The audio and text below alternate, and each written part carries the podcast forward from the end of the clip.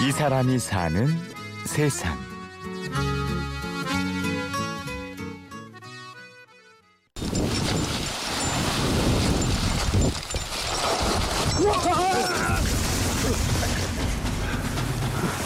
네 번을 도전했고 네 번 모두 실패했습니다. 이제 그만하면 됐다고들 하지만 멈출 수 없는 사람이 있습니다. 예, 이번에 다섯 번째입니다. 많은 사람들은 왜 다섯 번까지 가느냐 그러는데 이 산은 전 세계 산악인들이 가장 오르고 싶어하고 동경하는 산이 바로 이 로체남백입니다. 히말라야에서는 가장 어려운 벽 중에 하나죠. 지금 이 순간도 많은 사람들이 실패 앞에 좌절하지만 누군가에게 실패는 성공을 위한 과정이자 최고의 전략입니다. 왜 그 실패하면서 가느냐고 하지만 도전에 있어서는 가장 위대한 전략은 바로 포기하지 않고 도전하는 게 바로 그게 위대한 전략이라고 생각을 합니다. 이 산은 21세기에 이 산악계 당면된 가지가 바로 이 로체남백으로 저는 생각을 하거든요. 그만큼 어려운 산인 만큼 위대한 산인 만큼 한 번 원정으로 끝나려고 해서는 안 되고 이건 전략이 필요하다. 한 번, 두 번 가고 세 번 그렇게 해서 이 산에 대해서 충분하게 알고 얼마만큼 가혹한 산이라는 것도 알고 그 다음에 아 이 정도면 이제 정상에 설 수 있겠구나 전략을 만들었죠. 지금까지의 도전의 과정이었고 이 산을 알기 위한 과정이었습니다. 아직 그 어떤 인류에게도 정상을 허락하지 않아 전설의 벽이라 불리는 히말라야 루체 남벽. 꿈을 위해 다섯 번째 등반에 도전하는 사람.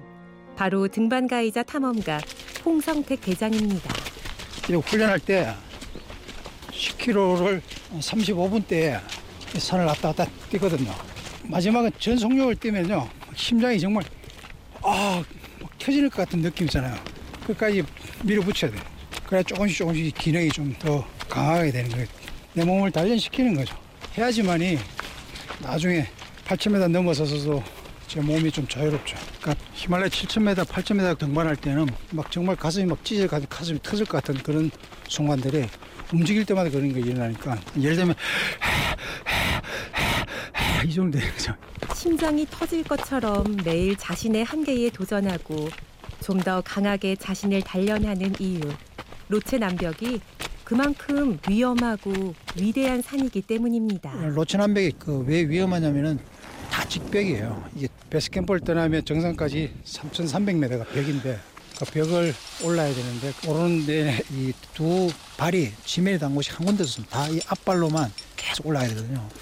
그러다 보니까 이 위에 올라가면 뭐 7,000m 선상에서 밑에 보면은 아찔합니다. 그 고도에 대한 스트레스 이게 엄청나거든요. 더더욱더 올라가면 올라갈수록 그게 오는 두려움, 그 압박감, 그 다음에 체력 손실 여기에서 이제 막 미치는 거죠. 고통이 계속해서 더해지고 올라가면 올라서 위험이라든지 고난은 더더욱더 가해지기 때문에 여기서 오는 스트레스는 이루 말할 수 없습니다. 예, 참아내는 겁니다. 목표가 위대한 만큼 도전자의 능력 또한 위대해져야 하는 법. 그래서 이 등반은 어쩌면 전 인류의 한계에 도전하는 것인지 모릅니다.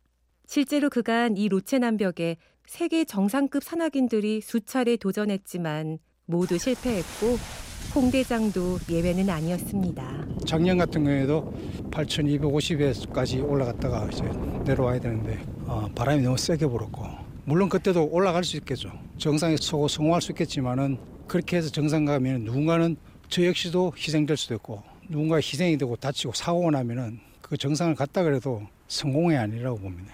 그래서 안전을 생각해서 정상에 욕심을 안 부렸습니다. 그때. 등반의 목적은 떠날 때의 인원과 올 때의 인원이 그 대원들의 인원이 같아야 됩니다.